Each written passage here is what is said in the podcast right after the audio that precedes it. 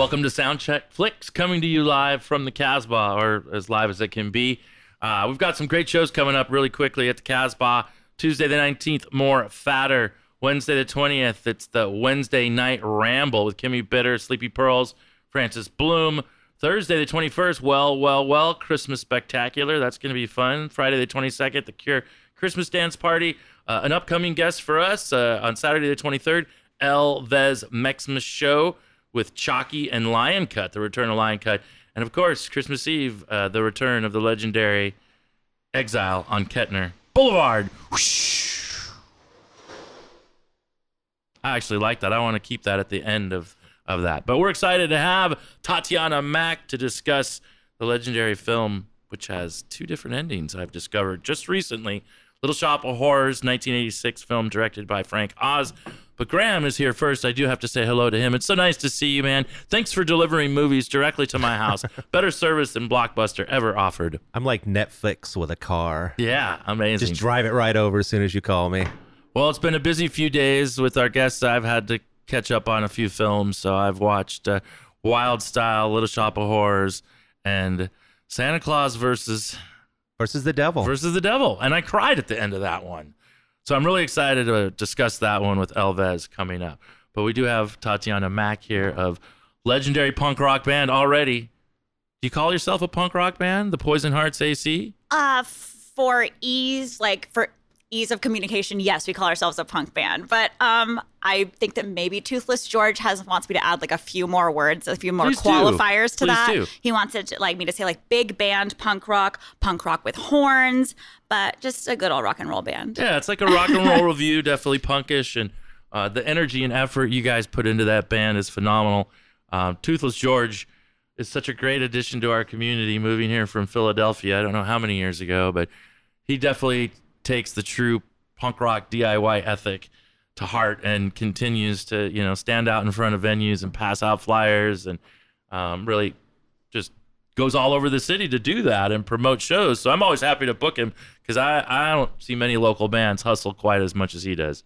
I don't see anyone hustle quite as hard as George Yeah. does. Um, I swear he has more hours in the day than the rest of us do. Something about him. He has a new comic book, a new punk rock comic book we should plug. Oh, the uh, coloring well. book, Yeah. yes. Or coloring book, excuse me. It's uh, the punk rock activity book. It's called Disorder. It's available on the Poison Hearts web store, and it's actually a great stocking stuffer uh, for the 70s, 80s punk rock fan in your life. There, that's for George. I have one of his previous uh, coloring books that's pretty offensive.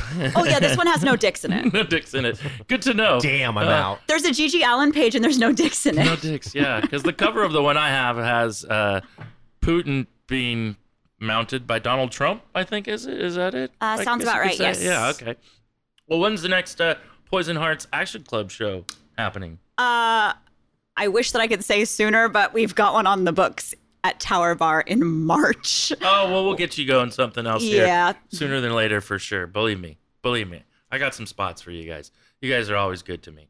And thanks for picking this movie, a film I saw in 1986, but I had no friggin' clue there was a whole another ending. And to be honest, I've never seen the stage production. So when did you learn all this, Graham? I saw the movie in the in the theater when it came Sure. out. I was a Steve Martin freak. Well, yeah, me so too. So that's what led me in. Like I had Wild and Crazy Guy on vinyl when I was a kid, and I would just obsess over it and listen to it all the time. We are brothers from another mother. Yeah. dude. It's just weird. So when he, anytime he had a movie coming out, I was in, and and when I saw what it was about, and that it was a you know a plant that would eat humans, and Steve Martin's in it, I'm like, fuck yeah, I'm going to this. Like, are you kidding me? Yeah. And then once I got there, I just thought it was terrific.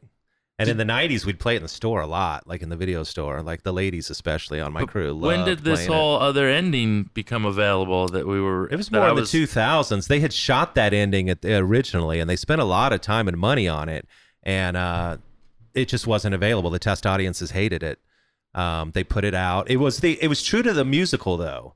Like Right. that's the thing. So for people that don't know, that you've seen Little Shop of Horrors and you've seen the happy ending with Seymour and uh, Audrey, but and there's kind of the little wink and nod there at the end. The camera kind of closes up on a little little Audrey two plant sitting there in their garden, and you know that's a little cuter ending. At least they live in that ending. Yes. But if it stays true to the musical, then they both died. And that ending was filmed and they spent a lot of money and time on that thing. And They tried it out for the test audiences and they hated it. They they they couldn't stand seeing those two die at the end. So Tatiana, did you know there was an alternate ending to this film, or I knew that the so until I started like really like looking at it, like I'm gonna have to talk about this for an hour. I knew that the stage play was differently ending than the movie itself. Sure. I figured it was just Hollywood, blah blah blah. And then when I went to go look at like versions I could watch of this, I saw that and I went, oh, that's why. But um, I would argue that in the stage play, you just don't like the characters quite as much. Like you just don't. Um, it's not Rick Moranis, Mr. it Lovable? doesn't. Hurt, I mean, it hurts when they when they're fed to the plant, but uh, it doesn't feel as heartbreaking as the idea of sweet little Rick Moranis not being not being alive anymore.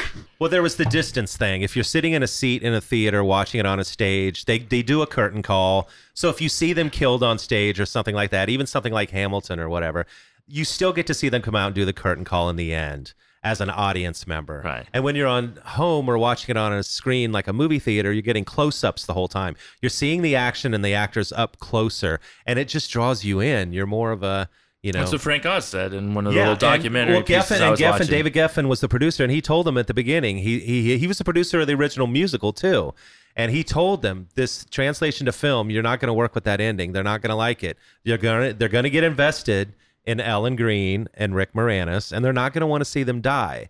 And So I'm imagining a lot of people have not seen this alternative. uh, No, I doubt they have. by any means, and it's a full 20 minutes. Yep. and it's rather significant. For one, obviously, our two heroes uh, die at the end, but then the whole B movie ending, which you're talking about, and this man that spent uh, hours of his life to develop and create, uh, and then they didn't use it. Oh, Richard Conway was one of the lead special effects guys, and he spent so much time on that final sequence. And It's then so they good. they did not use it, and that poor guy, Frank Oz, had to call him and tell him that we're not going to use Yeah. your work because the audiences hated the bummer ending. Like, How much stuff is out there do you think like that? You know, I mean, you hear about it all the time. They still do it where they have to do reshoots, right? Have you heard of any other films that? oh, it happens all the time. Yeah, Left on the cutting room floor. Yeah. It's like it's like the Hollywood heartbreak. Yeah. I mean, That happens all the time with test audiences. If they don't like something, you have to change it. yeah. Like they're the ones that you're making the money you know, from, so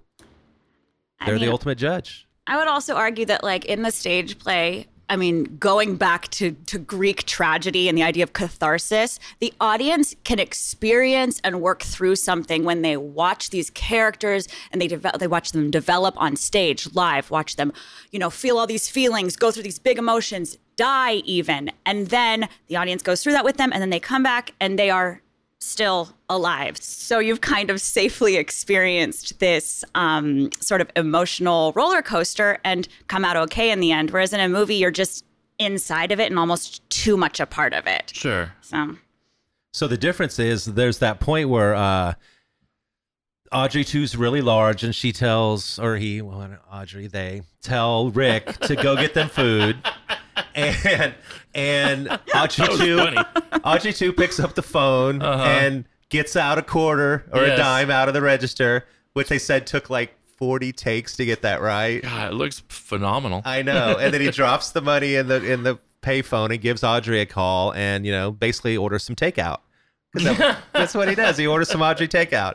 So Audrey comes over and that's when Audrey gets picked up and munched on. So that right there is the moment where it all changes. Because in the normal version that everyone knows, Rick Moranis runs in and sees what's happening, pulls her out of the mouth and saves her. yes. And then he goes back in and confronts Audrey too and eventually electrocutes him. Yeah, because Audrey's pulled the building down. yeah. And so there's that And so exposed cable. That's the and- ending everyone knows. Sure. But in the other ending, Audrey gets fatally wounded when she gets munched on. So he does pull her out of the mouth, but she's mortally wounded. And he drags her out to the alley and she sings another little, you know, she does a little version of Suddenly Seymour again as she's dying. And then he goes back in to confront it and he loses. and he gets also, well, he actually tries to go kill himself first. Well, he feeds Audrey. He feeds Audrey. Yeah, he picks up her dead body and goes and feeds and then it to. he gets caught and gets fed. he well, he actually tries to commit suicide before that. oh yeah, yeah, yeah. He tries to jump off a building because he feels so terrible, Yeah. and then the, The plant salesman, guy yeah. shows up. Paul Dooley is that guy in that one, and he shows up with a little Audrey too. That he says, "I clipped off your plant." I'm like, dude, I'd be suing your balls off right about now. But he's telling him of his plan that hey, we're going to roll these out across the nation, and at that point, he knows, oh my god, like this is you know this is like the ring. Like if this tape gets out, everybody dies. Mm-hmm. So he knows if this plant gets out, everyone dies. So I got to stop this. So he goes back to I can't kill myself. So he goes back to confront Audrey 2 and he gets eaten. Yeah. so that was the shit that people couldn't deal with. And Yeah. then there's this big whole New York destruction piece where these giant Audreys are rampaging through the streets and eating people and blowing smokestacks like cigarettes and War of the Worlds type stuff. they climb up on the Statue of Liberty and it says the end with a question mark and that's how it ends. And you know, that was the ending that they first rolled out because it's truest to the musical. They didn't Huh. like it. Audiences Yeah. didn't like it. And you know, I think it's pretty fun. Like I think it's a fun ending, but I understand why they had to change it. I mean, they were kind of inspired by something like Rocky Horror Picture Show originally with this musical, right? Maybe, It wasn't long after it. I mean, same era. and with that ending, which is much more like you know weird and science fiction, and you know we end up with a nice little bow, just like America wants in American cinema. You know, they want all, all, it to be a tidy little ending Nice with a little little bow on top, and yeah, that's what they get. They get the green lawn. They get them, you know, Seymour and Audrey going into their home, and that's Yeah. kind of how it ends. And but we want films with deeper meaning. I want to feel yucky afterwards. I want it to Uh, hurt. But yeah, Rick Moranis is pretty lovable. It's pretty pretty sad, and I don't want to see him get eaten. and that's what it was. Ellen Greene and, and Rick were just so, you know, we were invested by the end of the film. We didn't want to see them die. It's just but- that it's so sweet. They're such sweet, sweet characters. If they had any, I mean, he is feeding people to a to a giant plant, so he is kind of a dick. Well, uh, hold on. But- hold on. So let's get into this. so, Tatiana, do you think of Seymour as a criminal at all in this case? So on paper, I re- I do. On Uh-huh. paper, I think that he found a way to get ahead, and that way is murder. and um, so so yeah. But then you just he plays the part in a way that you you you feel like you're on this murderer's side. but no, the character is is not necessarily all good guy. well, eh, it's dicey. I mean, because so he goes to kill Steve Martin, the dentist. He has a gun with him, but he doesn't shoot him. Steve Martin has on his gas mask and he overdoses. Yes. Now he does take the body back to the shop and chop it up, which is a bit Yeah. weird, to say the least. when he can certainly devour a whole human being without it being chopped up. Sure. So you're saying he chopped it up for oh, fun? like he likes the brutal, know. like the well, Didn't maybe to me, that's asked. the one real black mark because he didn't actually kill him. The guy overdosed. Yeah. And then, secondly, it's Mushnik that owns the floral shop. and Mushnik's kind of an asshole. Mushnik's got a gun on him at that moment, telling him to leave town. And I'm going to take this plant and make myself famous. When Mushnik gets chomped. Yeah. is that really Seymour's fault? I mean, I don't know. I don't know. He fed the dentist to him. Come on, how many people does he need feed- to murder? He, he fed him an overdosed dead body. sure. I Okay. know, but he was standing there watching someone overdose. That's true. That was a bit Breaking Bad. When Walter White stood over Krysten Ritter and watched her suffocate. Yeah. Um, but I don't know. I, I was a little bit iffy on whether he's a criminal or not. In the other ones, that's kind of more like, yeah, he totally is. Like, I mean, in the in the original Little Shop of Horrors, the Roger Corman produced one, he actually stabs the dentist with a scalpel. They get in a scalpel standoff, and he stabs the dentist. So in the original one, he's very much a bad guy. I mean, in that regard, he does kill the dentist in that one. But I I- think they wanted to make Rick Moranis more lovable, and that's why they had Steve Martin overdose. So That's Was the Honey, hero. I, Honey, I Shrunk the Kids out at this point, or that comes no, later, right? that's later. God, I love Ghostbusters is out at this point, yeah. and Strange Brew. Yeah, Strange Brew. Yeah, That's why I loved him so much. Hmm. Rick Moranis is wonderful. Somebody's got to do Strange Brew. He's really funny too. You know his case because he left Hollywood. You know we were talking about how we had, before the show we admired him so much because he, you know, he hit a point in '91 where his wife got cancer and passed away, and he was supposed to be in City Slickers at that time, and he passed it up. Said I'm not going to do it. I'm going to stay with my wife, and and she passed, and they had a couple of kids, and and uh, you know he did a few movies through the mid '90s, and then there was just a Flintstones and a few others, and there was just a point where he was like, I don't need this. I've got kids. And he left, Sure. and he just left. But And he's only back. he's recently came back in the last few years. but that's pretty. Old. Is there a new Honey I part. Shrunk the Kids film coming out? Did I read that somewhere? There was, yeah, I think there was a new one. I don't know if it's out yet or not, but Exciting news in films. Breaking news: A new Honey I Shrunk the Kids. I don't Barbie know. will be on Max starting December 15th.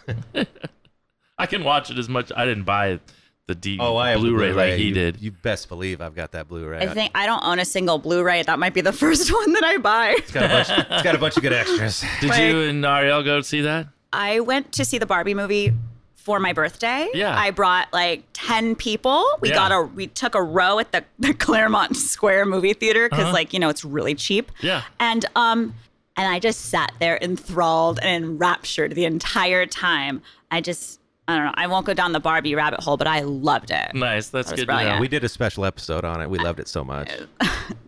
What are up. what are some of your notes you have here? I, I noticed you have You some know notes. what? What are things I've that got you one wanted to right here. Ari insisted that I bring this up.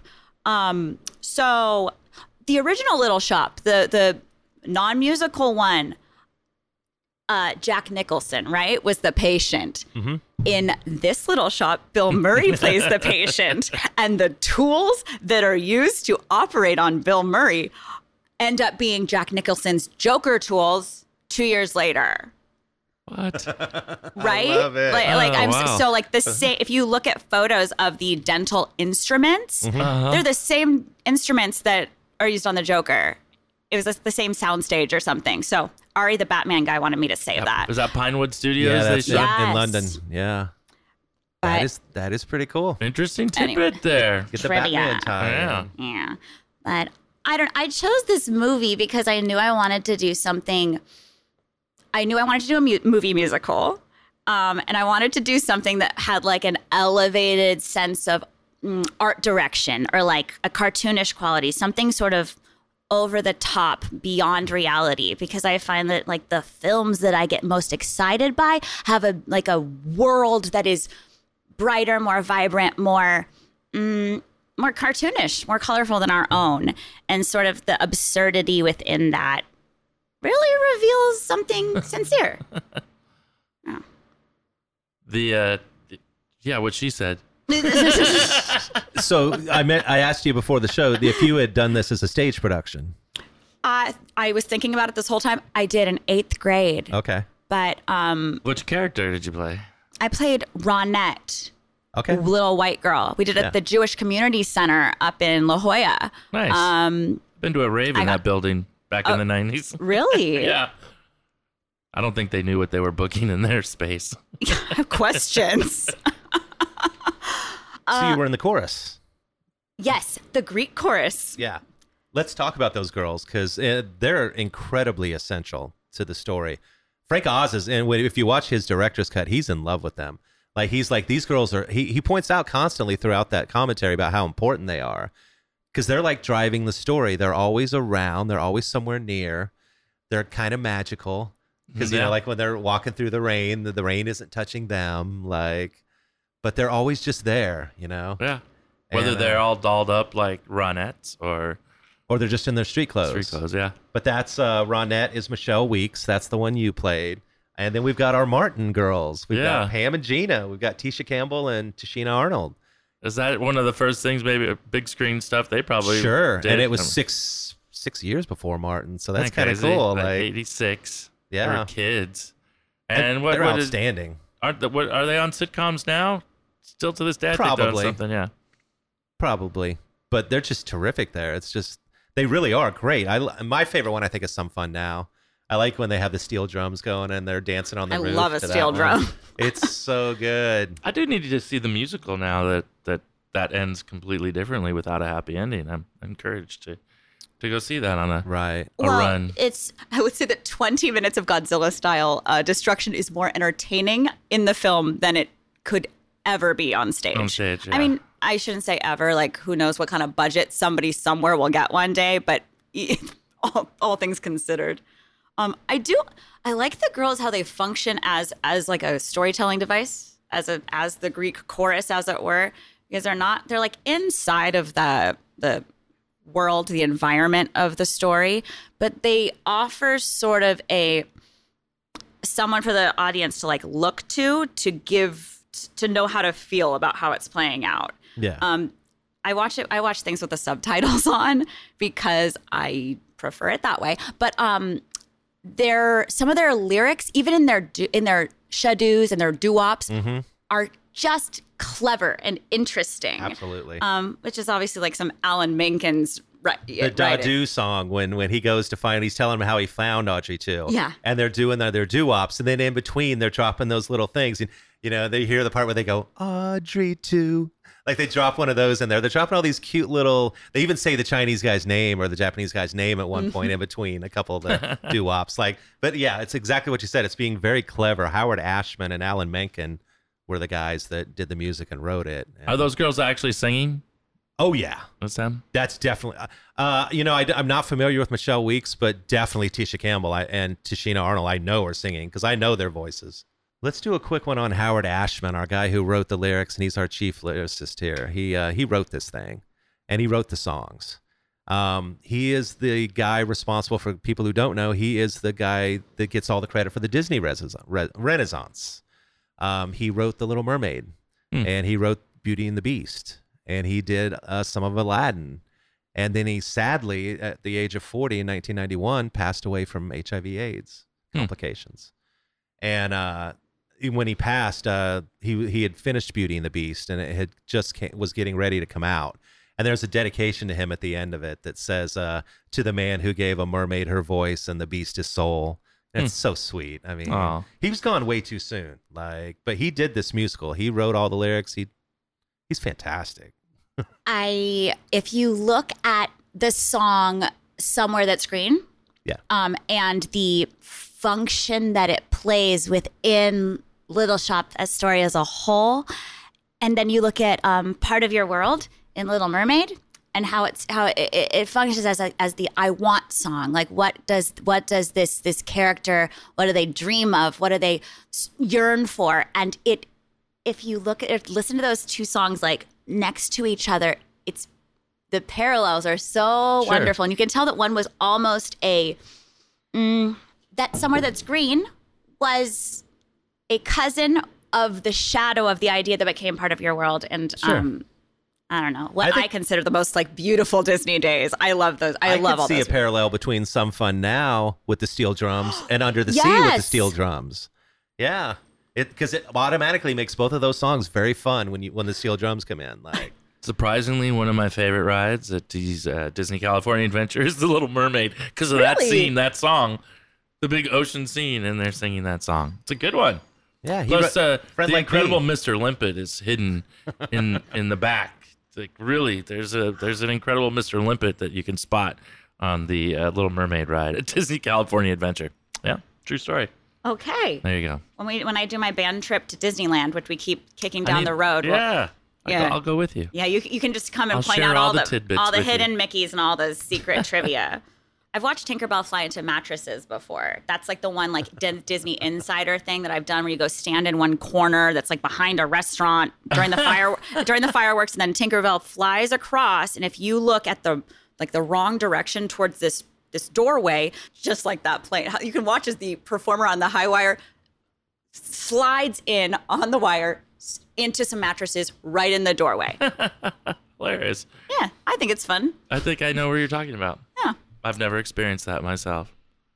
Um, When did you first see the film? Was it? Uh, you, I mean, you just had a VHS copy. Somebody Uh, did you rent it at Blockbuster? I Mom probably rented it at Blockbuster. Blockbuster. We did a lot of Blockbuster. Um, I wasn't born when this movie came out. Full disclosure. You, explained that to me earlier. Yeah. yeah, I don't know if I was supposed to choose one from like my No. my lifetime. Sorry. It doesn't but, matter. Uh, that Whatever oops. inspired you. my bad. But um, but no, this one I watched it a lot of times, and honestly, I thought, uh, I've seen it enough times. I'll just put it on in the background while I'm doing something else to rewatch it to brush up for this for to come here with you guys. But I was immediately once again enthralled.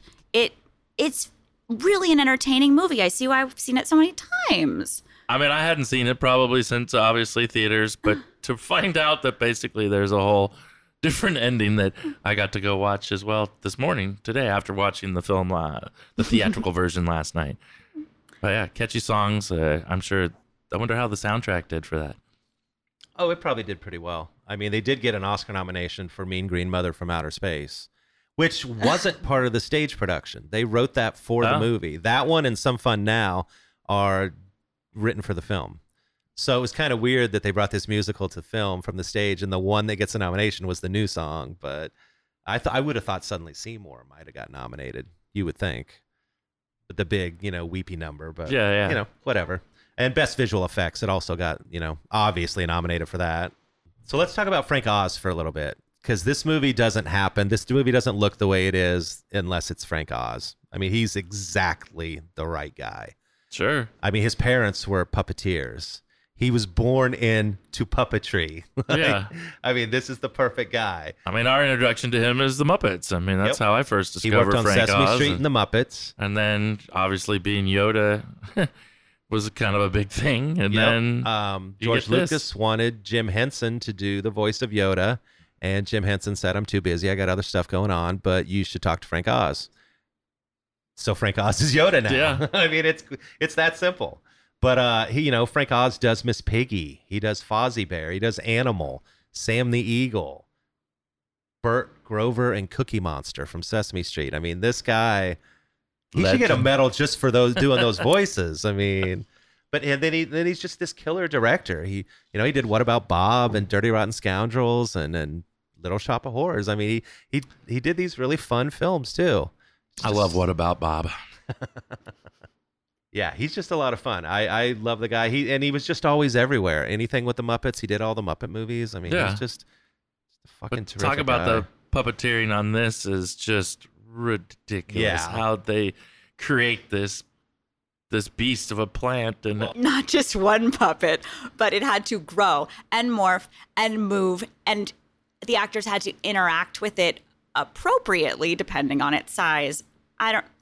I was I was really stoked to do something that had practical effects and real like like actual puppets, not nothing superimposed after the fact because it there's such a human element to it. There is Um, one element of animation in it, and that's that little bird. like yeah. one scene. Well, also when he gets electrocuted. Yeah, at there's the like end. a Oh, ex- yeah. there's a All right. but there are very few. There's Yeah. only two or three, and I guess when he when little Audrey two first shows up on the flower at the Chinese florist place Plink. well, during the eclipse. yeah. right. I think those are the only times that there's actual optical effects like that. The rest of the time, it's all practical. And we have stated many times how much we love the practical stuff. Yeah, it's just all that. It's analog, man. Well, he had to, so Rick Moranis had to do it at half speed anytime he was on screen with Audrey, too, the big one. So he had to do his movements and everything in slow motion. So hard. Yeah, It's because so hard. It is so hard, and so that's sped up when you see it on the film. That it's sped up, and and because the plant they can't move the plant that fast. right, right. So they had to so they had to have him slow down, and then they just sped up the film, and so he does most of that because he's the one always interacting Sure. with Audrey too. Um, Audrey one does have that scene where she gets chomped on, and so she Ellen Greene had to also do that for that scene, go at half speed. So, but it's ingenious these little things they figured out that they could do to make it happen, and Yeah. And all the scenes you don't see in the original theatrical version. I mean, that's all shot on perspective and how they create the set and miniatures and Yeah. you know, it's phenomenal how they're able to do that. And that studio is just so famous for uh-huh. shooting so many films. It's interesting what comes out of there. It has a look, you know, when it's shot in, in the UK, it seems to just have just a different Well, feel. they call it look. the 007 studios because Yeah. that was where a lot of the Bond movies were filmed. And and as we talked about on Aliens a few weeks back, that was where coked out James Remar fired a shotgun through the wall and Yeah. right onto the Little Shop of Horrors set. So it didn't hurt anybody, but that did take Probably place. added to the authenticity of the vibe, you know? like they're supposed to be on Skid Row. That's so true. A, a little method. Although Yeah. it's like a not the Skid Row that we know as the real one that exists, but like a, a hypothetical, a, a metaphorical spit, Sure. Skid Row, you know? There's skid rows everywhere. Yeah. So Well, they had to ship all that stuff over there in a few containers to make it look that way because Huh. the trash cans and stuff like that in, in London uh, didn't look like The the, bins, ones. they're not yeah, they didn't look like what you would see in New York. And so to make it look more authentic, they had to fly over or ship over in huge containers some of the cars and trash cans and light posts and stuff like that. Can we talk about the DJ that loved the weird and unusual? John Candy. oh, are we gonna write a love letter to John Candy right now? That I'm up so for that good. anytime. that was so good. Anytime he pops on screen, I love him. Uh. it feels like a treat. It feels like such a surprise, and I don't. He brings uh, the the energy and the red cheeks, sort of excite. You know what I'm saying? Like Yeah. like a, just a, a just an excitement to things, and the way that he play, um, he and Rick Moranis play against each other and off of each other is. That, that's that's what I found the best about that scene. Yeah. Well, you could tell they'd done SCTV together because Yeah. they'd worked together before. it's it's like crack it's popping and crackling between them they they, they Yeah. just and he he plays overbearing to rick's meek and it it i don't know when it clicks like that it feel it just feels good to watch it feels like you're watching skilled skilled performers do the thing that they can do I just love a good parody of a DJ. that's, a your part pretty- that's, that's your a pretty good part parody right there, man. get tim in little and that shop hair. I need. I'll just have to get a wig. So Steve Martin and Bill Murray, this is the only time they've been on screen together. Wow. We're talking about two of the greatest comedians of the last half century, film Huh. comedians, and that's the only scene they have together in their career paths. That's crazy. right, right. It's That is- pretty terrific. I mean, what it what an iconic scene to have together for sure. I love pain. Well, he's just ad libbing too. They didn't really have lines for him. They Yeah. were just like, Bill, just do your thing. And, you know, we want you to just come in and be this masochist, and this sadist isn't going to be able to get over on you, and it's going to frustrate him. And, you know, essentially just that's the scene. But as far as words, just make up whatever you're going to Yeah. make up. so that's pretty great. And when they get to that end thing where he's shooing him out the door and Seymour's sitting there and they're going to have their confrontation, and he uh he hits him on the chest and he notices that he's got one of his tools in his jacket they ad libbed that ending like 32 times to get to that they shot that thing 32 times 32 different ways until they got to the ending and bill murray's like okay i'm gonna put this tool in my pocket and you just find it and we'll go with that and they did it and it worked but it took them a while to get to that ending but, And that tool ended up in one of the Batman movies. Yeah, d- don't forget. I think that when you take two, like, like Bill Murray and Steve Martin are just experts. They are expert comic actors. And when you give experts like that a basic premise that is unwinnable, which is um, sadist dentist, masochist patient. It is an unwinnable scenario. So there's there you could they could try everything at their every tool at their disposal to try to get the thing. And watching as an audience that miss it and fail, fail, fail, fail, fail, fail. It gets funnier and funnier and funnier, and it it's just a beautiful opportunity to just like watch people do something that they're really good at, like when it's done well. And you don't need a complex script when the when the relationship is that clear and the stakes are that clear and the conflict is that clear, you know.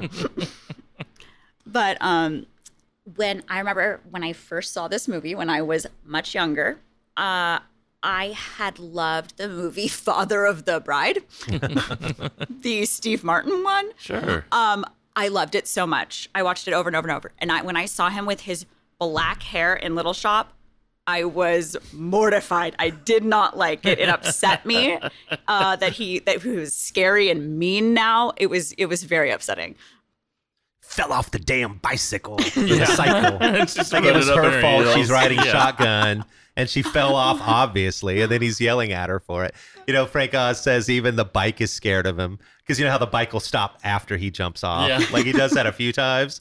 He's like, yeah, even the bike knows it needs to stop. Like, and the way they have his motorcycle move, how it how it descends or it zooms off or it Yeah. it it, it, It d- jumped does- into there the are scene, no yeah. rules it, to how cra- it it flew into the scene yeah, with I Rick was like, where the hell did that come from? Yeah, Oh, it's, it's all so very good. cartoonish and got the whole B movie ending, which I suggest everybody see. I don't know, is, is how you have to get the Blu-ray to see that? Yeah, I think it's only on there. a very low quality ones on YouTube, but Yeah. um, I wouldn't suggest casting it to your big screen because it will be all pixels. yeah, that was super fun to watch. That whole twenty, it's a twenty-minute different ending. Yeah. So the only one that came over from the stage was Ellen Greene. Oh, really? Okay. What are your thoughts on Ellen Greene? I think Ellen Greene was gorgeous, perfect, and and really brilliant in this. But they wanted Cyndi Lauper to do it, which Yeah. is so. Int- I'm a huge, huge, huge Cyndi Lauper fan, I love Cindy. and that would have been really incredible. Hmm. That would have been pretty fun. I'd like to watch that. Although watching a name like a like she was so famous at that time Yeah. that perhaps that would have changed it and made it a little less sweet and quiet of a of a love story inside of the big funny Frank thing. you Oz know? mentioned that Barbra Streisand was possibly in the running. no fucking way, man. That would have been horrible. Yeah. what an a strange um energetic sh- shift that would have Ah, That caused. would have been bad. and they're also mentioned that Geffen was friends with Spielberg and Scorsese. So there was a point in the pre-production where he was trying to line up Spielberg as the producer and Scorsese as the director. Now, how crazy would that have been? That would have been a totally different. That would have been like a Mean Streets version. Yeah. I do wonder what the plant would have looked like in that one. um, because Audrey too is kind of yes, big, scary, very mean, but but cute and like aesthetically kind of like. mm, I don't. It just has like a yeah. It's adorable in a way. Well, that's what makes it so sinister when they're talking about sending out all the little Audreys all over the country, the little duplicates, and you can buy them at your local shop. Yeah. Because those little tiny Audreys are fucking adorable. Yes, Like, and then, then when it smiles at him and its yeah, little yeah. side lips curl up. It got the Who- cutest little lips. Yeah, it's got the cutest lips. Who would not want that plant in your house?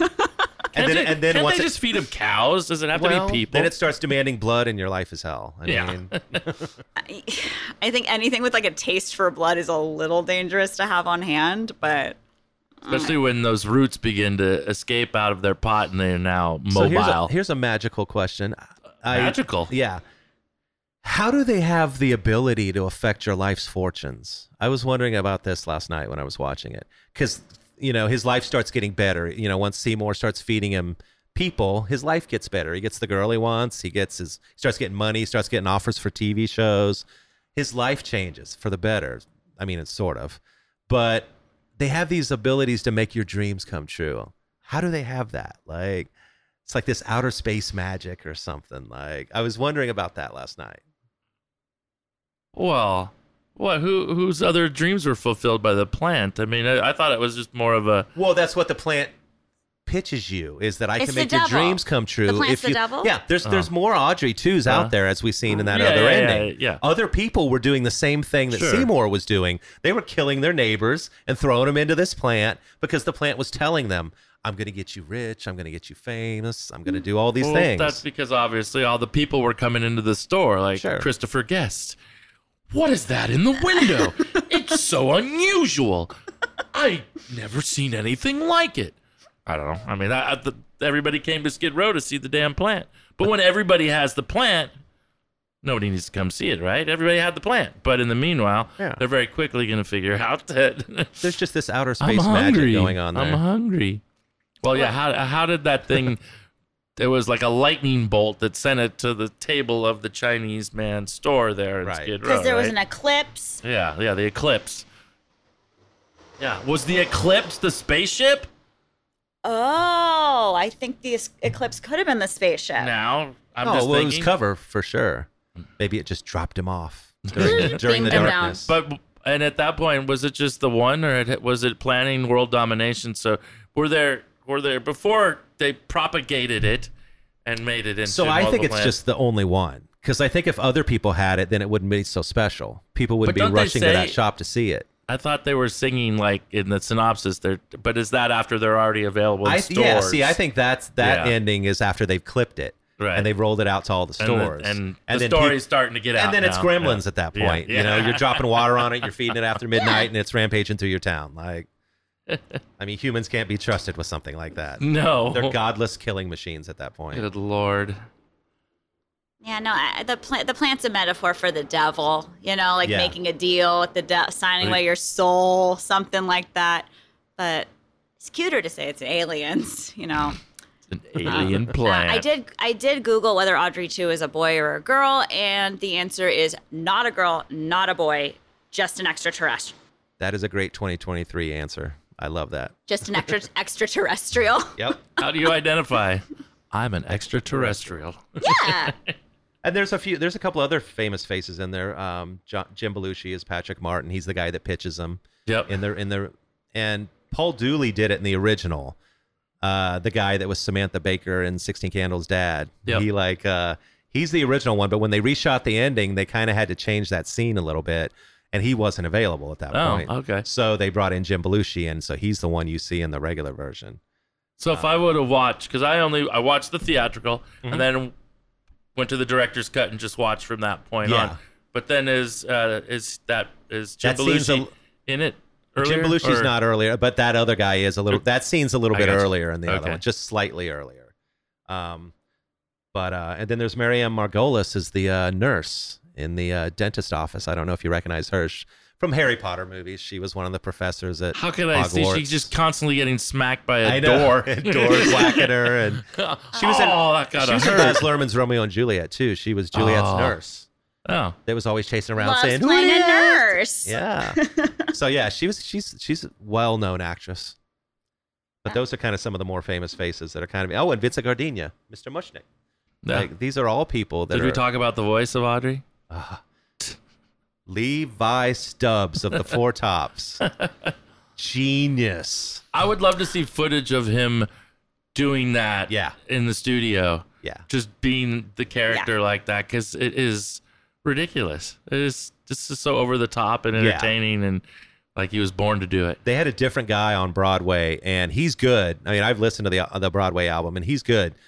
But Le- it's Levi Stubbs, man. Yeah. I mean, David Geffen's you know producing this thing, and he's like, if you can get Levi Stubbs, you get Levi Stubbs. Like, and he just he brings Audrey two to life, like just incredible.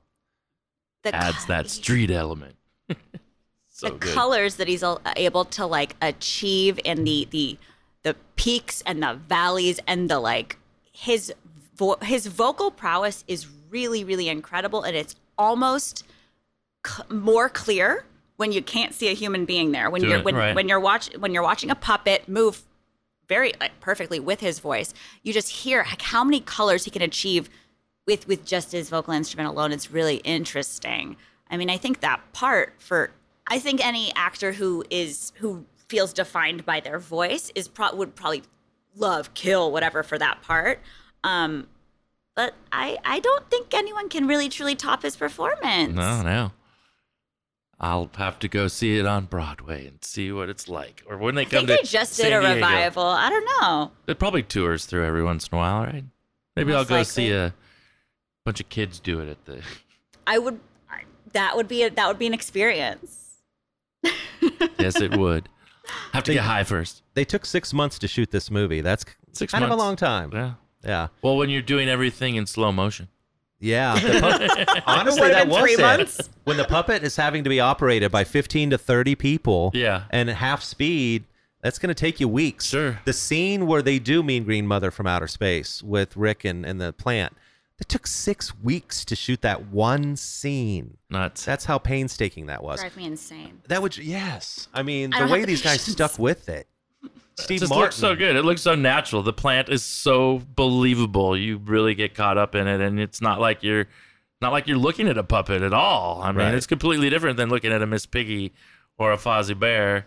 I mean, it looks somewhat There's realistic. so many more moving parts. Yeah. I mean, but Steve Martin's there for six weeks, and he doesn't seem like he's in the movie that much. No, he's, it seems For like six he's got like an insular role that that he could like you know do like on they his just spare pop time. in. It's like Bill Murray, probably. You know, Yeah. you feel like they just came in for a week and But they said he was a perfectionist and he was terrific on the set, and he really knew what he was doing. Just a comic genius, which we all know he is. But Still weird to think he used to work at the magic shop at Disneyland. Steve Martin did. Yeah, they still have a, pho- they have Oh. a photo of him in the in the in the store, and he used to do magic there. Oh, That that's his start. I bet he was. He's the only person I would watch do close up magic. I bet. I've been enough around enough magicians in my life that nah, he's the only magic I'll I'll sit for is if he does it for me personally at this point. Why have you been around a lot That's of magicians? Oh, I don't. You know what? I um, you look like you could be a magician's assistant, oh, possibly. ha- is that a compliment? have you been sawed in half? yeah, it it is. It Have you. I hope you take in it that way. no, I've been I, I was in the theater professionally for about a decade and that world intersects in interesting ways with circus people and with magicians and with it, it's just it's um you know it's a it's a vaudeville type overlap there. So yeah, I've been to the Magic Castle a lot. Oh, I've cool. seen a I was lot gonna of I was gonna ask if you've been to the Magic Castle. yeah. Can you get us in? you have to be invited, right? You Or do how's have that to work? be yeah, you got to know someone. yeah. yeah, hardest spot to get into in LA, but So you've dated some magicians? Uh, let's uh, one. One, okay. That's all, that's all you need. Yeah, one is enough. Trust. And his name is no. Um, You said you can bleep stuff out of here, right? yeah, we're not we're not here to talk bad about anybody or anything. I don't have anything bad to say about any magicians specifically and individually. It's about magic as, As a, a whole. whole. They are trying to con you. They're trying to pull one over on you. They're trying to trick you. It's like, here, here's a fun idea of entertainment. You were wrong. You thought something was going to happen and now something else happened. Ha ha ha ha ha ha. I feel insulted by that as an audience member. That doesn't make me feel smart. That doesn't make me feel important. That just makes me feel duped. That's why I don't like You got magic. hustled. Yeah, exactly. I'm sorry. Like this swindled. Like America is by our well, I don't want to get into that. oh, here we go. It's not we're not about politics here. Should we take a hard turn? Yeah. But yes, 1986, Little Shop of Horrors, a great film, a fun film. See I both do- versions. Song. I got to get a song out of you before we before we get out of here. What's up? Yeah. Favorite song. Oh, in, There are so many good songs in this movie. I was. I I'm was really trying- curious what yours is. Okay. Um. Um. No, not grow for me. No. Somewhere that's green. No, too obvious. Suddenly Seymour, way too obvious. Let's see. The Meek Shall Inherit, which is what with this their like their closing one. I like the little bow that puts it all in, but some fun. Now you keep bringing it up, and Yeah. you're not wrong. I don't know. I had a steel drum when I was a little kid that my eventually my parents took and put on the top level of my closet so that I couldn't reach it because I was playing the steel drum that they bought me. And um, but yes, the steel drums in that song, the the girl group, what are they? I don't know what they call them. The it's not the Ronettes, it's not No, the it's- Crystals, it's, not the Angels. It's, yeah, it's Crystal, Chiffon, and Ronette There are the go. three girls, and they're all based after 50s doo-wop groups Yeah, yeah. yeah. that so were named that. But the, they as a group were not named. in- No. They're not. Okay. There's kind of the chorus. Yeah. Like, but every song that they do, those those tight doo-wop harmonies Yeah. and just the storytelling in it, yeah, that one. I like their songs. Yeah. I like when uh, Seymour and, and uh, Audrey are having their first song together, and he's like, you know, this guy sure looks like plant food to me, and Yeah, yeah, yeah. Yeah. I need, you know, I need blood, and you need blood. They're singing that back and forth to each other. I think that is terrific. yeah. That's- that's where Rick anything with shines. the plant. anything with that plant. Now the powerhouse voice is Ellen. She's, whew. I love watching her sing. but she Good cuts Lord. loose and lets those pipes go. She Yeah. has got a voice like. Very, just very Broadway. Just feels like Yeah. you, you imagine her being on the stage. And she came over from the stage production, and she had a little Hollywood career after that. I think some of us Pump Up the Volume fans remember her as Christian Slater's teacher Okay. in that film. That I'll he- have to rewatch that. No, she is. She's the hip teacher that actually uh, kind of okay. likes him and you know takes a shine to him. But that's her. She's in that. Wow. Good times. Thanks for making me rewatch it and making me learn something new about a film uh, that I hadn't seen in decades and found out there's a whole new ending, which was really fun to watch. Yeah. It was this And- or Troop Beverly Hills. So I thought I don't Yeah, know. I figured having Beverly two Hills. adult men watch Troop Beverly Hills was like not something for we a are Tuesday. we are here for Shelley Long. we grew up on Cheers. We're here for Shelley Long. Such a delight. Jelly. True yeah, Beverly you know, Hills. That would have been an assignment. I mean, I like that honestly. This is a better. this is a better movie, but that would have tested us. Well, this is great because it ha- there's such an interesting story, and we've hopefully you know piqued your interest to, uh, about about the film if you've never seen it, but also now to try to search out the the alternate ending, which is is dark and fun too. Though you know, it's it's it's a it's an interesting film, and um, it's always funny though when they have to. For American audiences, have it all wrapped up in a nice little package, and and we need to see the stage it stage ruins play the art. Yeah. Hey, mandate. at some point. So, talking about Poison Hearts AC, you guys played here at the beginning of the month with the Millionaires and uh, 12 Gauge Trixie. But you said uh, the only show on the books right now is uh, in March of next year. Yes, we are playing with the Last Gang and Toxins and War Fever in March at Tower Bar. That is on the books. Confirmed. Is the last gang from Orange County? I believe. I don't know where I they're just from. found- I just know that they're good. That's okay. I think I think I'm gonna play a Christmas song on my radio show from the lead singer. I think her name is Brenna Red. Mm-hmm. Is that her? I don't Or know if that's her last name, You're but I know her first name is. Brenna. Oh, there you go. I think we're that's, there, That's yeah. it. Okay, we're on the same page. That's I told you. I'm really bad with proper nouns, so That, that's all right. Um, but hey, we also have some great shows coming up at the Casbah before the end of the month. Silent Comedy, Dead Feather Moon on the 27th, Thursday 28th, Black Lips, Friday 29th, the Schizophonic Soul Review, the following night, Creepy Creep, Schizophonics, and Sands, and uh, New Year's Eve, New Year's Eve Gothic Ball.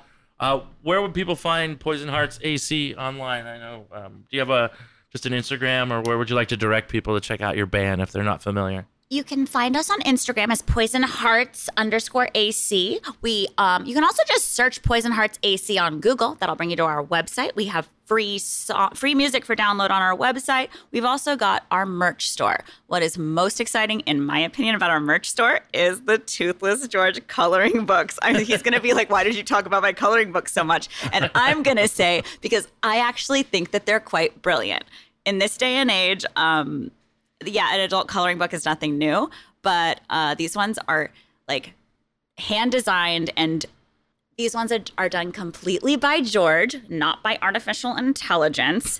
and um, and honestly, this new one is really good. Uh, Christmas gift. Uh, we have new music coming out the beginning of next year, and that's all I got. Do you have a holiday song? You don't have a holiday song, do you? You should do one. We should. Maybe not right now, but for next year, maybe you could get I'll one add out. it to the list. so many things. They said no to Santa Baby, so we'll see. You I thought it would George would sound lovely on it. George, you could do a Krampus song. Make up a song about Krampus. We need one. There isn't one. there's no Krampus songs. Not that I know of. Okay. Let's do one. Uh, right now. Couldn't be that hard. um, any movies you're excited to see in the future? There's Any new movies? Oh I my don't know. god, I don't know. This is hard. How Are many you times- serious? We How many I- times we- have you seen Barbie then? uh three. Okay, good for you. We saw Priscilla in the theater last week. Um, What you think?